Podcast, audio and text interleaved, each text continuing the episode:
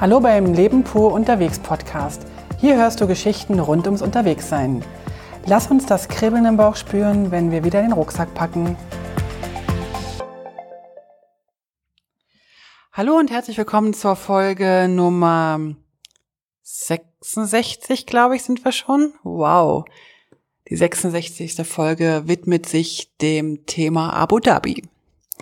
Wir sind äh, auf unserer Rückreise von Thailand ganz bewusst ähm, nicht direkt äh, nonstop nach Hause geflogen, sondern haben noch einen Zwischenstopp in Abu Dhabi gemacht, weil wir die Erfahrung gemacht haben im letzten Jahr oder in diesem Jahr war das, als wir von Sri Lanka zurückkamen, dass wir äh, mit dem Tag in Dubai schon unfassbar viel Neues in eine neue Welt eintauchen konnten und unfassbar viel Neues gesehen haben. Und diese Variante fanden wir toll und sind diesmal auch wieder mit einem Stopover äh, geflogen und sind diesmal in Abu Dhabi äh, gelandet und haben dort, na sage ich mal, fast einen Tag verbringen können und haben uns Abu Dhabi ein bisschen angeschaut. Wobei, ganz stimmt es nämlich nicht. Wir sind ähm, nur in Abu Dhabi gewesen, um eine Moschee anzuschauen und haben den Nachmittag verbracht äh, und einen meiner großen, großen Träume, die ich bezüglich des Reisens hatte, ist in Erfüllung gegangen. Ich wollte einmal in die Wüste. Und da sind wir dann auch gewesen. Dafür konnten wir uns von Abu Dhabi nicht so viel anschauen, aber vielleicht sind wir ja da nicht zum letzten Mal gewesen. Also, legen wir los. Wir sind ähm, mittags in Abu Dhabi gelandet, stimmt's?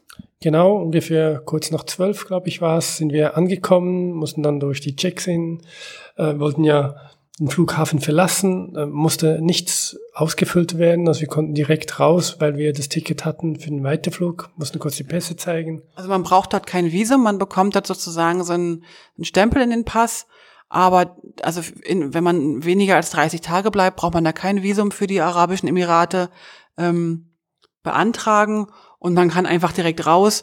Aber ich glaube, die wollten schon das Ticket, das Ausreiseticket wieder sehen, ne? Weiß gar nicht mehr genau. Ähm ich glaube, sie haben es nicht angeschaut. Ich weiß nicht, ob sie es einfach wussten, wenn man den Pass äh, kontrolliert haben. Die haben ja da auch moderne Computer und wenn man den Pass reinlegt, wissen die wahrscheinlich schon, wo wir hingehen. Ja, kurz nach zwölf, wie gesagt, sind wir angekommen und haben dann zuerst ein bisschen Hunger gehabt. Aber wie verrückt. Wir sind, ähm, wir hatten im Flugzeug ganz am Anfang ein schönes Frühstück und dann halt sechs Stunden nichts mehr. Und dann gaben die uns zum Schluss noch ein paar Kekse und ihr wisst ja mittlerweile aus meinen Erzählungen, ich muss zwei Sachen erledigt haben. Ich muss ausgeschlafen sein und ich muss satt sein. Und danach geht's mir gut. Das mit dem Ausschlafen, das ging nicht ganz so, aber da war mir klar, an dem Tag muss ich erstmal durchziehen. Aber ich hatte tierischen Hunger und wenn ich Hunger habe, bin ich grantig und habe auch gar keine Freude an nix. Deswegen musste erstmal gegessen werden und da wäre mir jetzt sozusagen alles äh, untergekommen.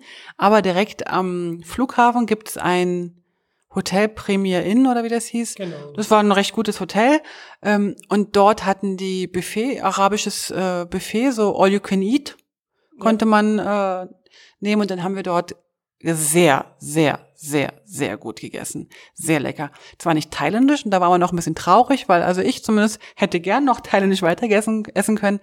Aber das arabische Buffet war auch sehr, sehr schön und sehr, sehr gut mit Hummus, mit ähm, Tabbouleh, mit, äh, mit allen möglichen tollen Gemüse und, und wahrscheinlich auch Fleischpfannen, die habe ich jetzt nicht so angeschaut, weil ich das ja nicht esse. Äh, ein fantastisches arabisches Dessertbuffet. Und als wir uns dann da so richtig schön satt gefuttert hatten, oder speziell ich, hat, hätte ich eigentlich mir ein Hotelzimmer nehmen können und einfach mal einen schönen Mittagsschlaf machen können. Wie ist es dir gegangen? Auch ich war gesättigt, äh, übergesättigt eigentlich und äh, warum wir dieses äh, dort gegessen haben, war eigentlich, als wir rausgegangen sind, haben wir nicht mehr richtig was gefunden. Direkt am Flughafen, vielleicht hätte man wieder reingehen müssen und dort hätte man noch weitere Restaurants gefunden. Aber wir wussten, unsere spätere Safari, die wir schon organisiert haben, da wurde abgemacht, die holen uns beim Premiere in an der Rezeption ab. Und deswegen haben wir diesen Weg schon mal auf uns genommen, damit wir wussten, wo das ist und wie das aussieht und haben dann gleich gesehen, ah, die haben ein Restaurant und dort hat es auch sehr lecker ausgesehen und es war auch sehr lecker.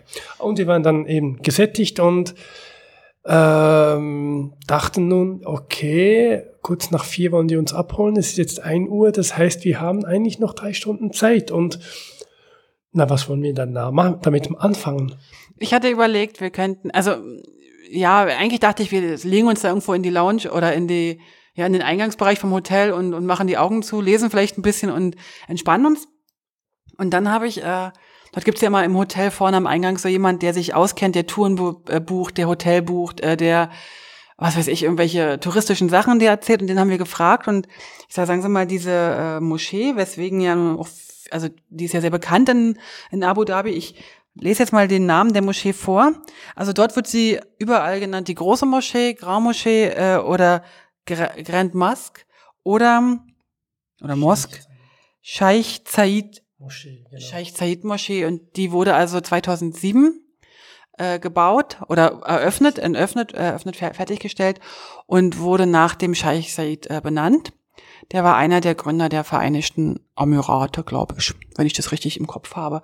Und dann habe ich gefragt, wie lange das wohl brauchen würde, bis wir da hinfahren würden, weil ich hatte keine Ahnung, wie groß jetzt Abu Dhabi wirklich ist und wie lange. Und da meinte denn der ähm, Concierge oder wie der heißt? Concierge. Concierge. Mein Französisch äh, beschränkt sich auf Merci. Also der Concierge hatte dann gemeint, ja, mit dem Taxi sind wir zwischen, was weiß ich, 20 bis 25 Minuten dort. Und dann habe ich noch gefragt, wie lange man denn für diese Moschee braucht. Also wenn man dort ist, wie, wenn man sich das alles anschauen möchte und so, braucht man da jetzt, wie zum Beispiel in letztes Jahr in, äh, in Cordoba ist das, glaube ich, gewesen, da hat man einen ganzen Tag gebraucht für die Alhambra. Oder, oder ist das innerhalb von einer halben Stunde erledigt und was würde das kosten und Eintritt und so weiter? Und dann sagt er, nee, also etwa eine Stunde würde er schon rechnen. So ein Rundgang dauert etwa so eine Stunde. Ist gratis, ist ein öffentlicher äh, Glaubenshaus, also da zahlt man keinen Eintritt. Und ähm, ich hätte noch gefragt, wie die Kleiderordnung ist, weil ich ja natürlich weiß, dass sehr speziell in den ähm, asiatischen Ländern darauf geachtet wird, dass äh, die Schultern bedeckt sind und die Knie bedeckt sind. Und da sagte er, es ist auch kein Problem. Am Eingang direkt bekämen die Frauen und auch die Männer, die zu kurze Hosen oder zu Träger-Shirts äh, anhaben, äh, bekämen dann halt so entsprechend äh, ein Tuch, habe ich gedacht, dass man da irgendwie so ein Tuch über die Schultern legt oder so. Wie wir das aus Thailand gewohnt waren, als wir in den äh, buddhistischen Tempeln waren, ähm, da bekamen wir mal so ein Tuch. Also ich hatte immer eins mit, aber die Frauen, die keine Tücher dabei hatten, die kriegten dann so ein Tuch über die Schultern gelegt. Na gut, dann sind wir also direkt, wir wussten ja, wir haben noch drei Stunden Zeit. Dann sind wir also, haben wir uns einen Taxifahrer genommen oder ein Taxi genommen und der Taxifahrer hat uns dann zu dieser Moschee äh, gefahren. Und was wir ganz gern machen, wir versuchen mit dem Taxifahrer uns zu unterhalten und mal so ein bisschen auszufragen. Ähm, der Taxifahrer war aus Pakistan und hat ähm, unfassbar strahlend blaue Augen gehabt und hat uns doch einiges erzählt und hat uns äh, äh auch berichtet, dass er äh, zwei Kinder hat, zwei kleine Kinder, einer davon, glaube ich, erst vier Monate und ähm, dass er nur einmal im Jahr in die Ferien darf und äh, seine Familie besucht. Und ansonsten hat er uns, er ist ganz neu in äh, Abu Dhabi, er konnte uns noch nicht so viel erzählen, leider, aber hat dafür sehr viel über sich und über die Gegebenheiten dort erzählt, über die Arbeitsmöglichkeiten und so. Ich kam aus Saudi-Arabien, er, wo er war, vorher gearbeitet hatte. Genau, genau, und war jetzt erst seit zwei, drei Monaten in Abu Dhabi. Also wir kommen in der Moschee an oder besser gesagt, eigentlich davor, der Taxifahrer hat uns davor abgesetzt und hat uns angeboten, er würde warten und würde uns dann auch wieder zurückfahren zum Hotel, also in Richtung Flughafen. Und wir dachten erst, will der wirklich eine Stunde warten, aber scheinbar ist das wohl üblich. Und er wartete tatsächlich eine Stunde auf uns oder nicht ganz. Und wir sind dann in den Eingang reingegangen.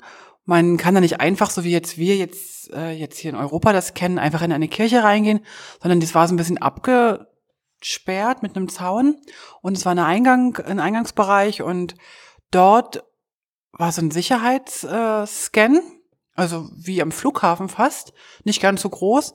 Gerd musste oder durfte seinen Rucksack sogar abgeben. Der wurde sozusagen hinterlegt und wir konnten wirklich ohne große Taschen, Gepäck und so weiter wirklich durch die Moschee gehen. Wir waren da noch ganz dankbar für, weil ich glaube, Gerd, der Rucksack, der war schon ein bisschen schwer, oder? Ja, er hatte sein Gewicht und es war ein bisschen heiß, wie schon bereits erwähnt, knapp 46 Grad und deswegen war ich froh, als ich den abgeben durfte und kam, bekam dann eine Nummer, damit auch klar ist, wem der Koffer oder eben dieser Rucksack gehört. War wie so ein, wie so ein im Theater, so ein, so ein Garderobennümmerchen, hä? Genau.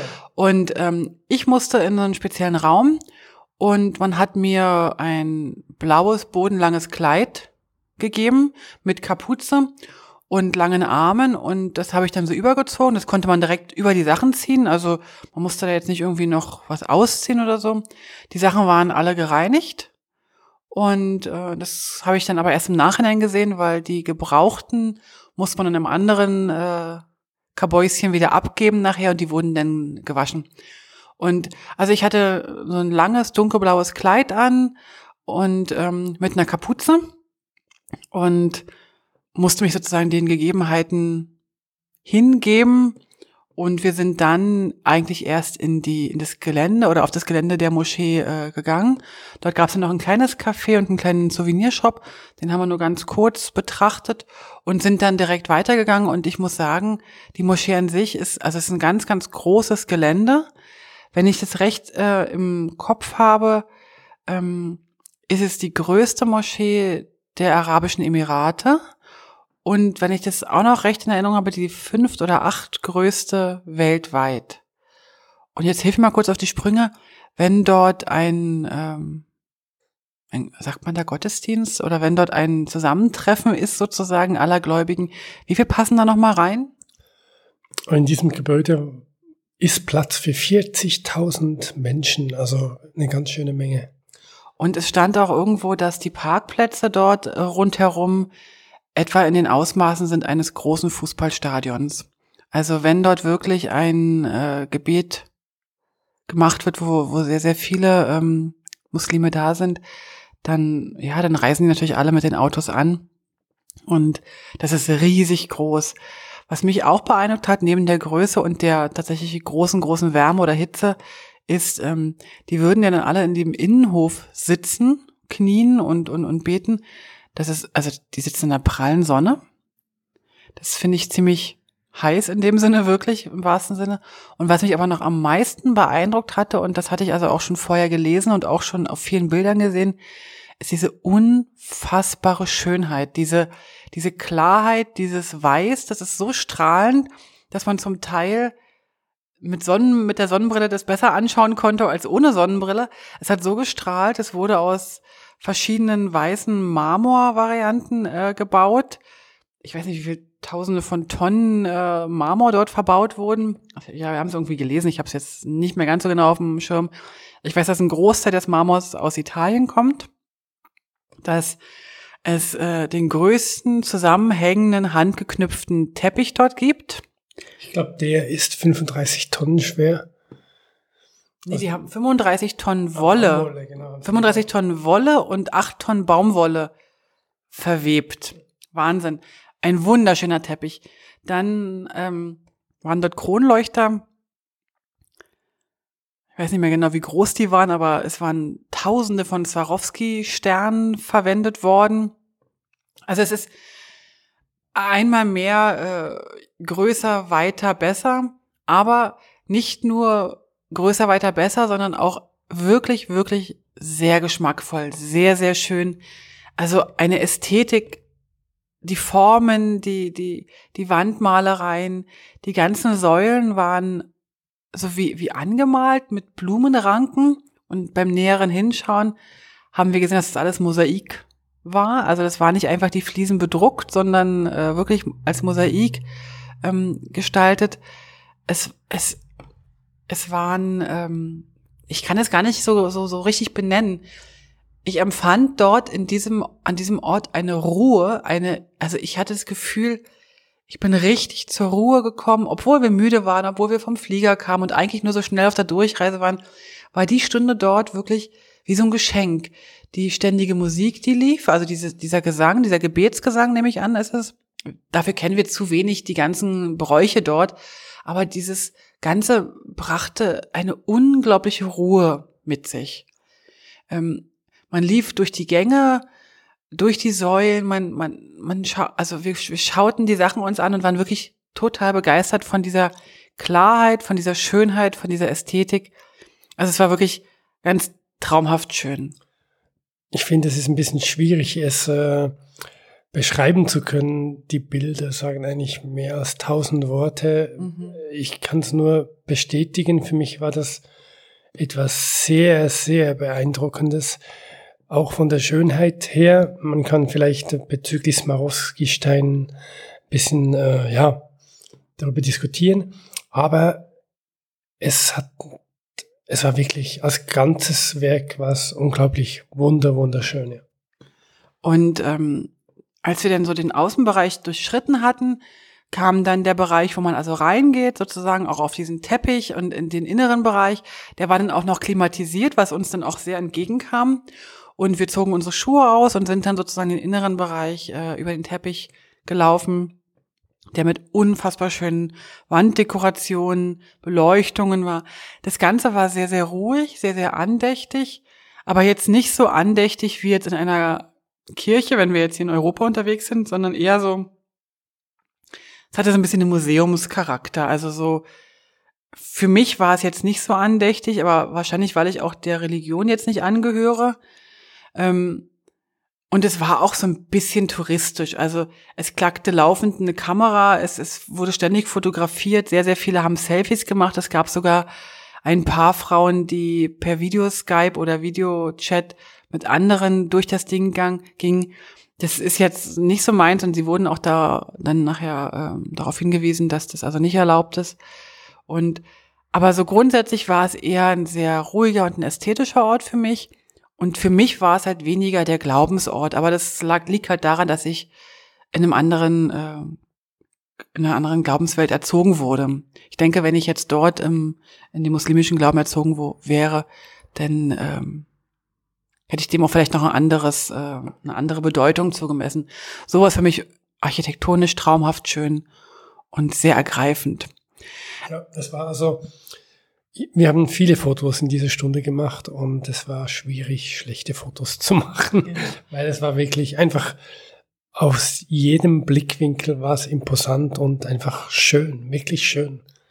Was mir noch aufgefallen ist, und das ist also uns dann beiden schlussendlich aufgefallen, als wir fast durch waren sozusagen, zum Schluss habe ich so zu Gerd gesagt, das ist irgendwie eine ganz besondere Schönheit. Und dann sind mir die Tränen gekommen. Ich, ich kann das gar nicht genau sagen, weil eben vom, vom, von, von, dem, von der Glaubensrichtung kann ich das ja nicht irgendwie bestätigen oder, oder noch nicht bestätigen oder wie auch immer. Aber ich war so unglaublich ergriffen und also ich habe geschluckt, mir sind die Tränen gekommen und irgendwie, vielleicht war es die Schönheit, vielleicht war es die Klarheit, aber vielleicht war es doch diese Energie an dem Ort, der ich mich einfach nicht entziehen konnte und auch nicht wollte. Ich war so ergriffen und bin richtig ehrfürchtig gewesen und bin dann auch so ehrfürchtig sozusagen rausgegangen und äh, wir sind dann eben wieder wieder raus, sind noch am, am, ähm, na, am Souvenirshop kurz vorbei, haben nochmal geschaut, aber haben wir nicht so richtig was gefunden für uns. Wir sind ja eh nicht so die Souvenirjäger. Und sind dann tatsächlich zu unserem Taxifahrer, der auf uns wartete. Und der fuhr uns dann äh, auch wieder zum Flughafen zurück, also zum Hotel. Und äh, mir war so erstmal gar nicht so nach Reden. Ich war noch so in dem, in dem Modus der Ruhe. Aber die Ruhe hielt tatsächlich nicht so lange an weil wir nach etwa einer 20-minütigen oder 30-minütigen Pause im Hotel, wo wir uns nochmal so akklimatisiert hatten, ähm, uns schon auf die nächste, ich sag mal, Attraktion von Abu Dhabi gefreut haben. Wir hatten nämlich zuvor eine hm, Wüstensafari gebucht. Für mich war das ein bisschen schwierig, weil ich wollte eigentlich keine Wüstensafari. Ich wollte nicht mit den Autos da die Wüsten auf und ab heizen, sondern ich wäre gerne einfach zur Wüste gefahren und hätte dort einfach die Wüste genossen, hätte einfach da sitzen mögen, hätte das anschauen können. Das hätte mir völlig gereicht. Ich wollte auch nicht unbedingt zu einer Kamelfarm oder was auch immer. Ich wollte einfach, einfach nur die Wüste kennenlernen. Das ging aber nicht, zumindest so kurzfristig nicht und auch nicht in einer, äh, in einer separaten Reisegruppe. So haben wir also eine günstige Variante gebucht und sind mit Emirates Tours oder wie der, wie der Anbieter hieß, äh, wir verlinken das dann nochmal, ähm, gefahren und die haben uns dann um vier etwa am Hotel abgeholt, sind mit uns etwa eine halbe, dreiviertel Stunde bis in die Wüste gefahren und von dort ging es dann erstmal zum ersten Fotostop, oder? Ja, ähm, also als wir ein bisschen neben, neben den Straßen Richtung Wüste gefahren sind, haben sie dann noch ein bisschen Luft aus den Reifen gelassen, damit man besser über den Sand rasen kann, weil die erste Attraktion in diesem Programm war halt, äh, über die Dünen zu fahren. Und die erste Strecke war nur eine ganz kurze Strecke, weil es waren mehrere äh, Reisegruppen, die da abgeholt wurden. Die ganze Sache wurde ein bisschen äh, organisiert, zusammengeführt, damit nicht für nur vier, fünf Leute eine ganze Tour gemacht werden muss. Und der erste äh, Treffpunkt war dann auch gleich ein Aussichtspunkt auf einer größeren Düne, wo wir alle hochkraxen konnten und Fotos von der Gegend und von uns und von all dem, der ganzen Schönheit der Wüste machen durften, ja. Ich ähm, war da schon, an dem Punkt war ich schon absolut begeistert von der Tour. Weil ich habe das noch nie erlebt. Also wir waren beide noch nie in der Wüste, oder? Wir waren mal im Death Valley im, in Amerika, aber das war nicht so eine Wüste, wie ich mir die vorgestellt hatte. Ich hatte so irgendwie so diese Sahara-Wüste im Kopf mit ganz viel Sanddünen und so weiter. Und das war halt dort. Ähm, wunderschön, mega heiß. Als wir ausstiegen, sagte der Fahrer, es sind etwa 50 Grad. Und dann habe ich gesagt, wow, das ist ja unerträglich. Und dann meinte er, heute ist noch erfrischend kühl. Also es gibt wohl Tage, da geht's weit über 60 Grad. Und die Fahrer hatten direkt die Koffer, äh, die Koffer haben nicht, die Motorhauben aufgemacht zum Lüften, dass sozusagen die Motoren überhaupt äh, die Chance haben, hatten, ein bisschen abzukühlen.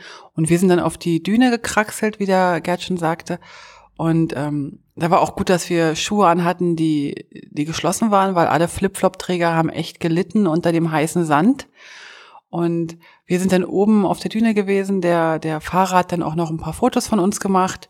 Also wir haben ihm unsere Kamera gegeben und wir haben, also ich konnte das das erste Mal so richtig greifen und musste mich dann auch in den Sand setzen, musste dann wirklich mich hinsetzen, musste mal so in mich spüren und musste mal schauen, dass ich jetzt das erste Mal in meinem ganzen Leben in einer Wüste war. Das, also es, es war jetzt nicht wahnsinnig weit weg und die Fahrer wussten hoffentlich auch, wie sie wieder rauskommen aus der Wüste. Aber das war ein ganz eindrückliches Erlebnis. Die Sonne selbst, die war irgendwie ganz milchig. Man, man sah die Sonne nicht so wie eine normale Sonne über dem blauen Himmel, sondern es war alles so milchig. Es war, glaube ich, der Hitze oder der, dem Sand geschuldet. Es war ein ganz spezielles Licht, eine ganz spezielle Wärme. Der Sand war unfassbar fein, also fast wie Puderzucker, also wirklich ganz, ganz unfassbar fein. Der kroch natürlich sofort überall hin. Der Wind brachte den Sand auch äh, in, in, Nase, Ohren und Augen. Und meine Kontaktlinsen fanden das irgendwie nicht so toll oder meine Augen fanden das nicht so toll. Aber im Endeffekt war das ein, ein ganz, ganz schönes Erlebnis. Ein, ah doch, war wirklich, war wirklich traumhaft schön. Ähm, dann setzten wir uns wieder in den Jeep und der Jeep war so mit Überrollbügeln ausgestattet und das machte mir schon so ein bisschen Angst, weil ich eigentlich nicht genau wusste, was jetzt uns erwartet. Und dann folgte aber etwas, wo wir beide jetzt, wenn wir getrennt unter, äh, interviewt würden, ähm, werden würden, äh, würden wir wahrscheinlich unterschiedliche Erfahrungen davon berichten. Ähm, fang du mal kurz an. Ja, also es war eigentlich äh, eine rasante Fahrt über die Dünen dieser Wüste. Und ich denke jetzt mal, ähm, es war eine, eine Art wie eine kleine Achterbahnfahrt, einfach nicht auf kontrollierten Schienen, sondern auf etwas unkontrollierten fahrenden Autos. Und wer gerne Achterbahn fährt oder ein bisschen rasante Fahrten, was auch schütteln darf und rütteln darf, der, ähm, dem macht das vielleicht Spaß und denen, die das nicht so gerne haben, die haben dann vielleicht eben keinen Spaß dabei. Ähm, also ich glaube, wenn man die Bilder sieht oder zumindest wenn man auch so die Videos davon sieht, wie die Jeeps ähm, mit dem Allradantrieb da über die Dünen heizen, das sieht schon irgendwie cool aus, wenn in der Gegensonne der, der Sand hochpeitscht und die hoch und runter, kreuz und quer fahren und manchmal man das Gefühl hat, kurz vorm seitlichen Umkippen zu sein. Das sieht alles toll aus. Ich persönlich habe das ein bisschen unter oder überschätzt. Ich hatte eigentlich das Gefühl, ich habe das im Griff, bin aber dann nach einer Minute etwa in so eine Panikattacke gekommen, dass ich wirklich nicht mehr wusste, ich, ich habe nur noch durchs Atmen, ich habe wirklich versucht, ganz tief zu atmen, ich habe mich an den Überrollbügeln festgehalten, die innen drin waren, die gepolstert waren, ich habe äh, die Augen geschlossen, habe nur noch ganz, ganz ruhig geatmet und ich wollte nur, dass es vorbeiging. Das Ganze dauerte aber bestimmt 10 bis 15 Minuten, vielleicht sogar noch länger, ich weiß es nicht genau. Viel länger, ja. Meinst du länger? Ich glaube, es war schon eine halbe Stunde. Also für mich war das, ich, das war eine Mischung aus Vertrauen. Die machen das nicht um, die machen das nicht zum ersten Mal. Die werden das mit Touristen hier nicht äh, die die Supertour machen, wo, wo ständig ein Auto umkippt. Wir waren sieben oder acht Autos, glaube ich. Also die haben auch immer wieder aufeinander gewartet. Also wenn irgendwas passiert wäre, hätten die anderen helfen können, hätten die anderen sozusagen ja rausholen können. Also was sie nicht gemacht haben, sie haben keine Rennen gemacht gegeneinander, sondern sie waren wirklich hintereinander in einer Schlangenlinie sozusagen und haben immer wieder aufeinander gewartet bis der letzte die Düne wieder geschafft hat und man hat auch für sich gemerkt, dass sie auf, aufeinander Acht geben. Und das hat mir eigentlich auch Vertrauen gegeben. Auch der Fahrer hat relativ schnell gemerkt, dass es mir gar nicht gut geht und hat dann auch gefragt, ähm, hat dann mir auch ganz deutlich gesagt, das ist hier eine Spaßsache und er hat äh, die volle Kontrolle über die ganze Zeit. Also er hat mir da schon nochmal das Gefühl von Sicherheit gegeben. Ich wurde dann auch ein bisschen ruhiger, aber durch eine ganz, ganz aktive, konzentrierte Atmung wurde ich tatsächlich ähm, wieder ruhiger. Aber ich würde mal so sagen, ich würde dem Ganzen äh, das nicht negativ zukreiden, sondern ich würde wirklich sagen, ich habe halt keine Freude daran, mit einem Auto schnell zu fahren. Ich habe auch keine Freude daran, irgendwie so rumzuheizen, Kurven zu drehen. Ich kann auch nichts dem abgewinnen, wenn Leute mit einem Autoreifen Reifen quietschen oder äh, ja quietschen von der Kreuzung losfahren. Das sind alles nicht meine Sachen. Ich habe daran keine Freude gehabt, aber wenn das der Preis war, dass ich in die Wüste darf, dann war das in dem Fall für mich akzeptabel und ich wusste, es hat ein Ende und es ist da auch noch nie jemand zu Schaden gekommen. Von daher habe ich dann versucht, meinen Verstand walten zu lassen und habe die Angst ein bisschen geschafft zu kontrollieren, was nicht immer so ganz gelungen ist, aber das war okay. Also das, ich muss auch ganz ehrlich sagen, wenn jetzt jemand so wie ich unterwegs ist, überleg dir das, ob du das noch machen möchtest. Aber für alle, die nur ein bisschen weniger schissi sind als ich, für die ist das völlig okay. Und alle, die da ausgestiegen sind aus dem Autos, haben auch alle gestrahlt und waren total begeistert. Also es muss nicht so schlimm gewesen sein. Das lag wirklich eher an mir, dass ich da so ein bisschen ängstlich bin. Wir waren dann, nachdem wir äh, die Rallye sozusagen hinter uns hatten, ähm, an einer ähm, Kamelfarm und da, also so war zumindest der nächste Veranstaltungspunkt, äh, Punkt eine Kamelfarm.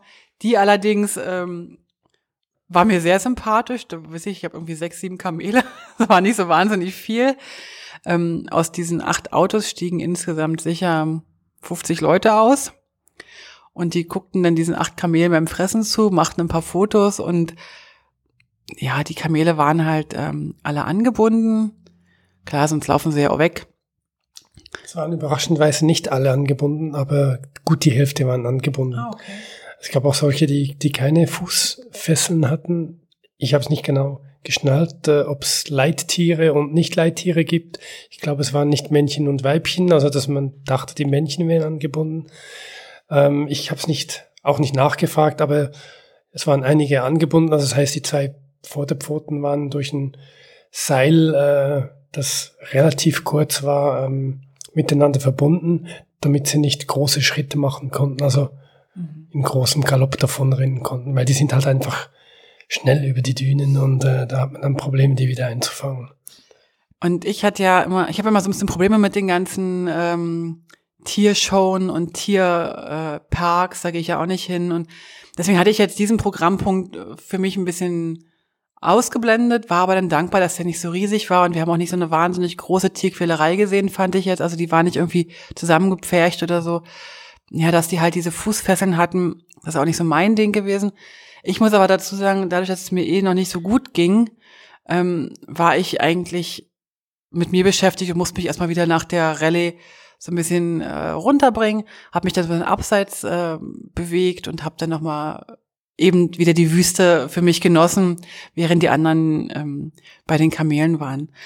Also für mich war es das erste Mal so nah an, an den Kamelen zu sein. Ich konnte die auch streichen und die waren alle wirklich zahm bis zum geht nicht mehr. Also man konnte mit denen Selfies machen und streicheln und, und die hatten einfach also war auch nicht, wie man sie kann, wie man es kennt aus irgendwelchen Filmen, dass die irgendwie gespuckt hätten oder sonst irgendwas. Also, das sind übrigens die Lamas, die spucken.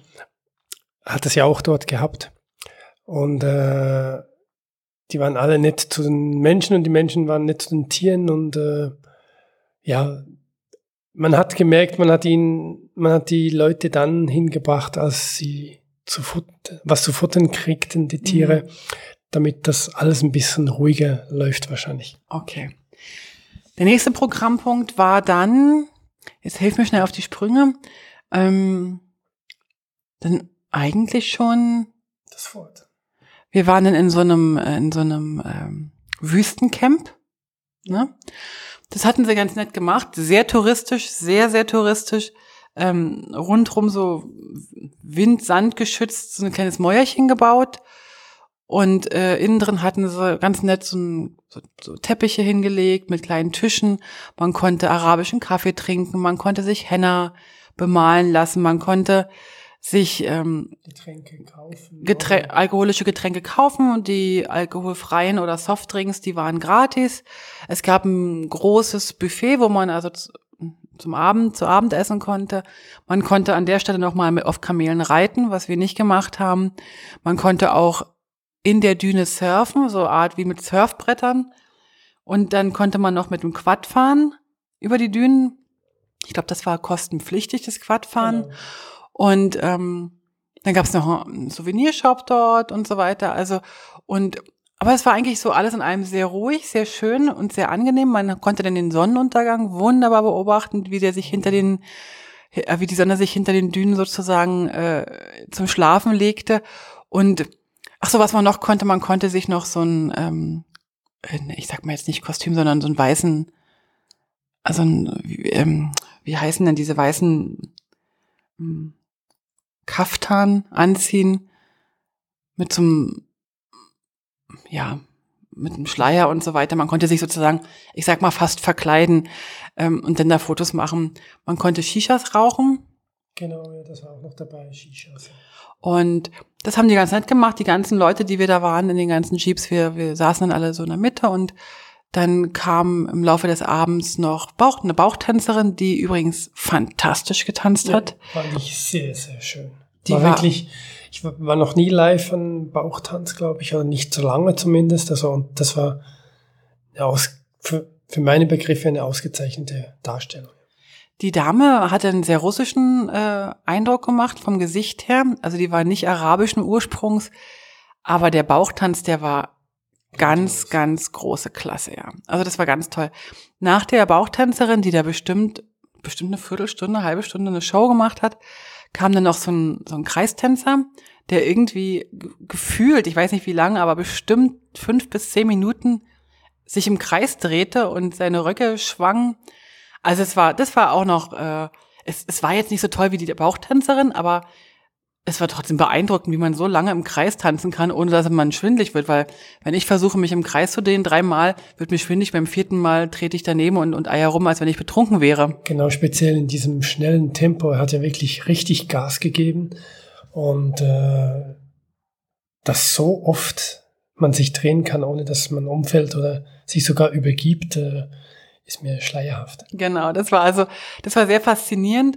Und wir müssen dazu sagen, dass die Wüste, obwohl es schon dunkel wurde langsam, immer noch heiß war. Also es war bis zum Abend wirklich warm, über 30 Grad. Also bei der Hitze hat er da äh, seine Kreise gedreht. Das war sehr beeindruckend. Dann haben sie versucht, so ein bisschen das Publikum mitzunehmen und dass das Publikum auch sich ein bisschen dreht oder auch das Publikum ein bisschen Bauchtanz mitmacht. Das haben sie ganz nett gemacht. Mhm. Aber ich glaube, so alles in allem war es eher eine ruhige Veranstaltung wäre wahrscheinlich mehr Alkohol im Spiel gewesen, hätte man wahrscheinlich den einen oder anderen ähm, Besucher noch animieren können. Wir haben da noch ein paar andere Leute aus unserem Fahrzeug kennengelernt. Eine Person, die wohnt ganz in der Nähe von dieser Moschee, die wir vorher äh, mhm. besichtigt hatten. Und die hat gesagt, dass sie jetzt seit zwei Jahren dort wohnt, glaube ich, und sich überlegt, äh, bezüglich dem Ramadan nicht anwesend zu sein, weil die da teilweise um fünf aufstehen und mit Betten beten beginnen. Und äh, ich denke auch, das ist vielleicht ein Grund, warum es vielleicht auf diesem Platz dann noch nicht so heiß ist. Ja. Wenn 40.000 Leute dort sind um 5 Uhr morgens. Ah, da kommen die dann früh. Kommen die wahrscheinlich früh, würde ich jetzt mal behaupten. Also es okay. könnte auf jeden Fall so sein. Und äh, ja, haben da eine kleine Gruppe gehabt Mit äh, uns waren es fünf Leute in diesem, plus der Fahrer. Und mit den Personen haben wir dann einen Abend verbracht, ein bisschen gequatscht und voneinander erzählt und die Shows genossen und die Getränke und das Essen. Das Buffet war dann auch ausgiebig, also sehr groß und vielseitig fand ich und ein schönes arabisches Buffet, ja? Genau gemischt. Äh, es hatte auch noch ein bisschen Pommes und so, solche Dinge dabei. Und da gab es jetzt unterschiedliche Geschmäcker. Ich, ich fand bestimmte Dinge sehr, sehr lecker und andere Dinge fand ich dann wieder nicht so lecker. Aber das hast du ja immer bei einer, bei einer Küche, wenn, wenn, wenn die von allem etwas zeigen, dass die manche Sachen gut schmecken und manche nicht. Die hatten auch so ein bisschen was äh, Europäisches dabei, für, für alle dabei. Dann war auch was Indisches dabei, also dass wirklich auch alle satt werden können. Und da muss ich sagen, wir haben, glaube ich, 60 Dollar bezahlt für den ganzen Tag, äh, für den halben Tag. Von um vier bis dann abends etwa halb zehn waren wir dann wieder am, am Hotel, am Flughafen. Ja, es wurde schon zehn Uhr. Ja. War das schon, war schon zehn Uhr. Also von vier bis zehn. Wir haben pro Person 60 Dollar bezahlt. Also ich habe das über, über TripAdvisor, da über, über eine Webseite gebucht. Und ähm, also da war halt alles mit dabei, von Anfang bis Ende, mit Getränken, mit Essen, mit, mit Henna, mit, wenn wir hätten wollen, Shisha rauchen, wenn wir äh, dieses äh, Sanddünen surfen mit einem Surfbrett da, die Sand, hätten, Kamelreiten, hätte man alles mit dabei gehabt. Und ich fand, das war jetzt ein guter Preis. Und weil ich halt nicht in der Lage war, eine andere Tour zu buchen, so kurzfristig, war das für mich okay. Und ich habe das jetzt schon fast ein bisschen vergessen, dass ich so eine Angst hatte beim Autofahren. Die Rücktour war dann ganz normal auf der Autobahn, das war dann auch okay, da war man nicht mehr lange über die Dünen. Und alles in allem war das ein unfassbar schöner Abend äh, bei strahlendem Vollmond. Ja, also bei, die, die Wüste hat wirklich ein ganz spezielles Feeling. Also ja. diese Ehrlichkeit war so das erste Wort, was mir in den Sinn gekommen ist. Man sieht, was du was man hat und und kein Wenn und Aber und kein Schnickschnack dabei. Es ist einfach Wüste und so ist sie und und so wie sie aussieht, fühlt sie sich auch an. Äh, war, war, war ein ganz spezielles, sehr schönes Gefühl. Mhm. Also das muss ich auch sagen. Ich habe also für mich ist ja ein, ein ganz, ganz großer Traum in Erfüllung gegangen. Ich wollte ja eigentlich letztes Jahr schon, als wir aus Sri Lanka kamen, in Dubai in die Wüste. Das haben wir nicht geschafft. Von der Zeit her nicht. Und jetzt muss ich sagen, ich bin sehr, sehr dankbar, dass wir das gemacht haben. Ich würde gern noch mal ein bisschen länger in die Wüste. Ich würde auch gern noch mal vielleicht dort übernachten. Das kann man wohl auch. Also nicht jetzt da, vielleicht woanders. In so einem, vielleicht so einem Beduinenzelt oder so. Aber der erste Eindruck jetzt von, von der Wüste, der hat mir sehr gefallen. Wie du sagst, das ist eine gewisse Ehrlichkeit, eine gewisse Ruhe, eine, so, eine, so eine Verbundenheit, so eine, und so eine Kargheit, so eine, fast so eine Simplifizierung, also so eine, so eine Einfachheit, ne? Also, das hat mir sehr gut gefallen. Ja, ich fand es auch sehr schön in der Autofahrt.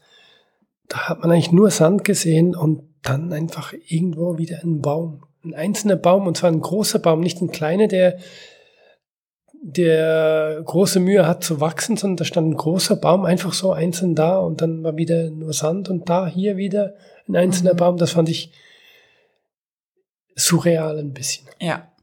Also ich muss auch sagen, äh, wir haben uns jetzt nochmal die Bilder angeschaut. Auch da merke ich wieder, wow, was für ein schöner Nachmittag.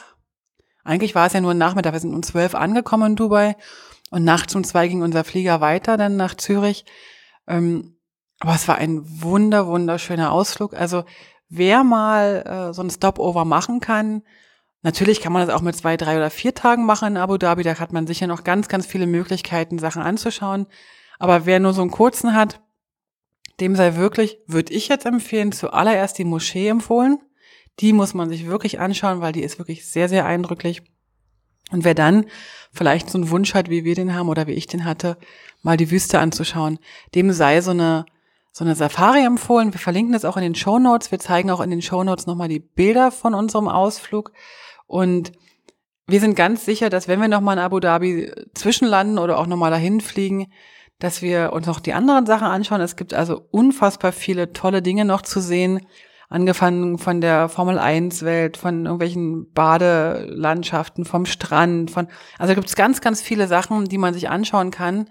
Aber wenn ihr nur Zeit habt für ein oder zwei Sachen, schaut euch auf jeden Fall die Moschee an, weil das ist wirklich für mich ein ganz, ganz großes Highlight. Und jetzt würde ich sagen, machen wir an der Stelle Schluss und wir sind schon gespannt, wo es uns als nächstes hinführt. Momentan ist noch nichts geplant. Wir haben noch keine weitere Reise in Planung. Aber so wie ich uns kenne, bin ich sicher, dass es irgendwann dann weitergeht. Also wenn ihr in den nächsten Tagen oder Wochen nicht gleich eine neue Podcast-Folge hört, kann es daran liegen, dass wir gerade jetzt wieder ein bisschen arbeiten müssen, ein bisschen Geld verdienen müssen und ein bisschen schauen müssen, dass wir uns überlegen, wo es in Zukunft wieder hingeht. Falls ihr Ideen habt, lasst es uns einfach wissen. Bis dann. Bis zum nächsten Mal. Genau, bis zum nächsten Mal. Lasst es euch gut gehen. Tschüss. Alle Infos zum Leben pur unterwegs Podcast findest du unter www.leben-pur.ch. Du kannst auch alle aktuellen Bilder auf Instagram unter leben.pur anschauen. Wenn du über aktuelle Episoden informiert werden willst, abonniere doch einfach den Podcast bei iTunes und unsere Newsletter auf www.leben-pur.ch.